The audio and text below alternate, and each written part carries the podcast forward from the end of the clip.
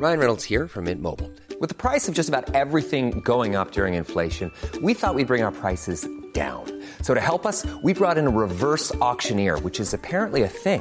Mint Mobile unlimited premium wireless. Ready to get 30, 30, bit to get 30, bit to get 20, 20, 20, bit to get 20, 20, bit to get 15, 15, 15, 15 just 15 bucks a month. So, Give it a try at mintmobile.com slash switch. $45 upfront for three months plus taxes and fees. Promo for new customers for limited time. Unlimited more than 40 gigabytes per month. Slows. Full terms at mintmobile.com.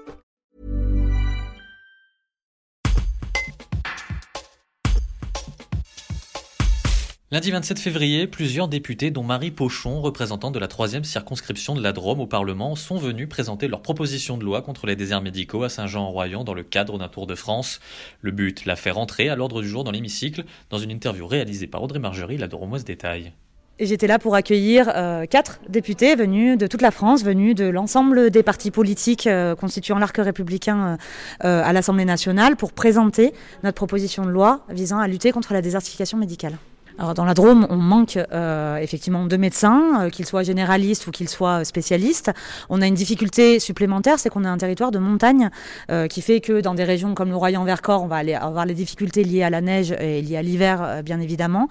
mais on a aussi des difficultés en termes de temps de trajet entre les différentes communes. Et pour une personne qui a besoin d'aller à son rendez-vous pour son médecin traitant, quand cette personne en a un, ou pour aller voir un spécialiste qui souvent se situe à plus de 50 km.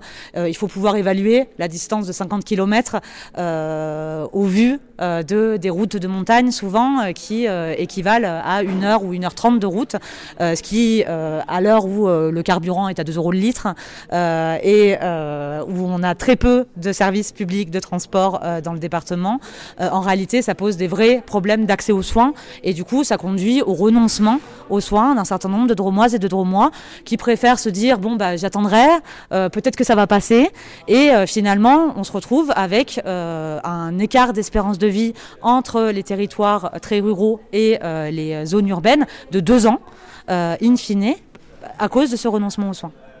Alors euh, tout à l'heure vous étiez en visite à la maison de santé donc à Saint-Jean-en-Royan. Là il y a eu justement, si on peut dire une consultation, un débat public en tout cas. Qu'est-ce qui en ressort là? Quelle est la sensation que vous avez là maintenant? Bah, moi, j'en ressors euh, dans tous les cas une grande richesse des échanges euh, et une, grande, une grande euh, volonté euh, d'agir sur ce sujet-là. Euh, là, ce qu'on a vu à la, à, au centre de santé, ce qu'on a vu, c'est des médecins, c'est des spécialistes, c'est des professionnels de santé qui sont engagés pour leur territoire, qui ont envie de garantir l'accès aux soins pour les habitantes et les habitants du Royan. on a vu aussi des élus qui étaient impliqués. Ce centre de soins, il n'est pas né de nulle part, il est né de la volonté des élus locaux, du maire notamment de la commune, mais euh, au-delà de ça, de la communauté de communes, du département, que de faire vivre l'offre de soins sur le territoire. Euh, maintenant, ce qu'on ressent, c'est la responsabilité qui échoue aux parlementaires et à l'État, finalement, qui s'est plutôt désengagé de ces questions-là, qui a laissé prospérer un certain nombre d'inégalités euh, dans la disparité de l'offre de soins, mais aussi euh, dans les inégalités d'accès aux études de médecine. On en a beaucoup parlé ce soir, parce qu'aujourd'hui, celles et ceux qui font médecine, qui s'engagent dans 10 ans d'études de médecine, c'est souvent celles et ceux qui peuvent se le permettre et qui peuvent se l'imaginer, même dans leur tête, de se dire bah tiens, plus tard, je serai médecin. Et en fait, euh, moi, mon rêve, c'est de me dire que des Dromoises et des Dromois euh, qui grandissent euh, dans un petit village du Vercors ou au fin fond des Baronnies puissent se dire, bah moi, mon rêve, plus tard, j'ai envie d'être médecin et j'ai envie d'être médecin dans la commune dans laquelle j'ai grandi. Et je trouve que ce serait une belle réussite et c'est à ça qu'on, c'est là où on souhaite aller en tout cas en tant que parlementaire. Et l'idée de ce Tour de France des déserts médicaux, dont c'est seulement la deuxième étape, hein, il va y avoir plein d'étapes, c'est effectivement de présenter notre proposition de loi, de mener cette bataille collectivement ensemble via la pétition que nous avons lancée euh, sur change.org, euh, mais c'est aussi de recueillir euh, un certain nombre de retours, d'expériences. Et là, typiquement, aujourd'hui, on a pu discuter, notamment, moi, ce qui m'a frappé particulièrement, c'est le sujet des zones de montagne et sur, le, sur lequel on peut peut-être un peu plus travailler dans la proposition de loi sur laquelle nous avons travaillé. ça passera sans doute par voie d'amendement lorsque le texte sera effectivement étudié en hémicycle. Mais je pense qu'il faut qu'on qu adapte notre proposition de loi et euh, à l'ensemble des territoires. Si on sent les gens vraiment euh, bah, préoccupés par euh, ce sujet-là, pour autant, est-ce que vis-à-vis de ce que vous avez déjà un petit peu discuté avec des médecins, avec le personnel médical, est-ce qu'il peut y avoir des oppositions, des, en tout cas des, freins, des appréhensions vis-à-vis notamment de le, le grand axe qui était la régulation? Il y a forcément des craintes. Et on est dans une période où c'est euh, où, où c'est compliqué pour beaucoup de médecins, euh, généralistes, spécialistes, pour des professionnels de santé, euh, que de faire confiance. Et, euh, et c'est assez légitime euh, cette, euh, cette crise de confiance qui peut exister euh, chez les personnels médicaux, parce qu'on sort du Covid, parce que euh, ils ont été en première ligne, parce qu'ils ont été, enfin, ils n'ont absolument pas été reconnus euh, pour ce qu'ils ont pu faire sans autorisation de l'État, sans accompagnement de l'État, à un moment où tout était en crise et en fait, ils, ils, ils constituaient la première ligne. Euh, et donc depuis, on n'a pas vu les revalorisations, on n'a pas vu l'accompagnement, et effectivement, on a un certain nombre de professionnels de santé qui sont inquiets et, euh, légitimement euh, finalement. Mais là, la proposition qu'on fait, c'est une, proposition, et Damien Model le disait très bien, d'équilibre. Finalement, on propose une régulation de la manière la plus soft qui soit, c'est-à-dire sous autorisation de l'ARS pour les zones surdotées seulement. Et il y en a très peu, hein, 90% du territoire français est un désert médical. Donc en réalité, ça laisse une très grande liberté pour l'installation, pour l'ensemble des personnels médicaux. Et c'est important aussi de garantir cette liberté d'installation euh, pour euh, les médecins. Euh, et finalement, le reste de la proposition de loi, parce qu'on parle de 14 articles, donc il y a un article qui concerne la régulation, entre guillemets, mais tout le reste des articles concerne l'accompagnement des forces vives du territoire, que ce soit les élus locaux, que ce soit les médecins, que ce soit les infirmiers, que ce soit l'ensemble des, professionnels qui doivent venir garantir la permanence des soins sur les territoires et de leur garantir des bonnes conditions d'exercice via euh, l'accompagnement des maisons de santé, par exemple. Euh, ou via euh, la formation et l'accompagnement des infirmières, des IPA, pardon, pour pouvoir accompagner l'exercice médical.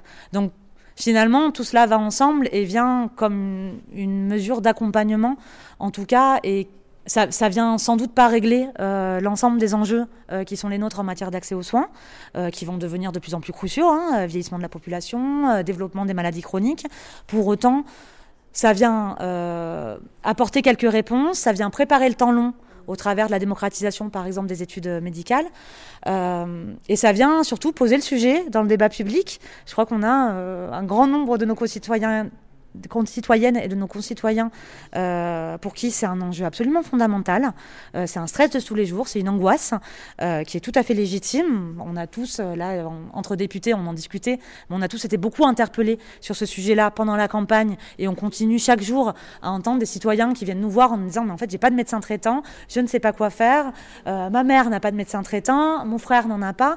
C'est une inquiétude. Puis même moi, moi-même, je n'ai pas de médecin traitant. Je suis pas la plus à plaindre du tout. Je fais des voyages très réguliers à Paris euh, désormais et euh, du coup c'est pas pas une grande difficulté. Mais en fait, c'est triste euh, au 21e siècle d'en arriver là, au moment même où en fait la santé euh, devrait être le cap de l'ensemble des politiques publiques. Et donc ça doit être aujourd'hui notre combat. Moi, je suis contente de voir euh, aujourd'hui. Quasi tous les groupes de l'Assemblée se mobiliser euh, sur ce sujet-là, ça montre qu'on est en train de, passer véritablement une étape hein, euh, et qu'on peut faire des, très belles choses ensemble autour des, des, biens communs que doivent être la santé. Quoi. Comment vous voyez cette proposition de, voie et, euh, de loi évoluer? C'est-à-dire que, quelle est la suite? Bah, la suite, c'est qu'on va nous continuer euh, le Tour de France euh, des déserts médicaux. On va se rendre dans l'ensemble des territoires euh, avec les députés qui sont volontaires. Et on a de plus en plus de députés qui sont volontaires, même celles et ceux qui n'avaient pas participé aux travaux et aux auditions, etc., mais qui en ont entendu parler par la voie de presse, etc., et qui se disent, bah ouais, moi aussi, en fait, chez moi, c'est un désert médical. Et en fait, on a entendu un petit peu de partout bruisser dans l'Assemblée des gens qui, qui disaient, ah mais moi aussi, je suis concerné, moi aussi, je suis concerné. En fait, là, on, on voit une multiplication des députés qui sont intéressés pour accueillir euh, ce Tour de France euh, sur leur territoire. Donc il va falloir euh, trouver le temps pour qu'on aille les uns chez les autres aussi en soutien et puis surtout pour aller présenter la proposition de loi aux citoyens et citoyennes. On a cette pétition qui, nous l'espérons, pourra recueillir des milliers, peut-être des centaines de milliers, peut-être des millions de signatures. Moi j'avais lancé à une époque l'affaire du siècle et on avait eu obtenu 2,3 millions de signatures. Est-ce qu'on fera autant? Je ne sais pas. mais en tout cas, je pense que l'enjeu est quasi tout aussi fondamentale. Euh, et, donc, euh, et donc, on va tout faire pour promouvoir cette pétition. Et derrière, à l'Assemblée nationale, euh, moi, je ne, je ne conçois pas euh, que la présidence de l'Assemblée ou que le gouvernement euh, ferme les yeux s'il y a une pression euh, citoyenne à la hauteur, s'il y a la pression des parlementaires euh, à la hauteur, si euh, les élus locaux se mobilisent. En fait, on a, on a une France qui est en train de se bouger dans tous les sens pour trouver des solutions face aux déserts médicaux. Euh, le gouvernement, pour moi, ne peut pas fermer les yeux plus longtemps sur cette réalité-là. Tired of ads barging into your favorite news podcasts? Good news. Ad-free listening is available on Amazon Music for all the music plus top podcasts included with your Prime membership. Stay up to date on everything newsworthy by downloading the Amazon Music app for free or go to amazon.com slash news ad free. That's amazon.com slash news ad free to catch up on the latest episodes without the ads.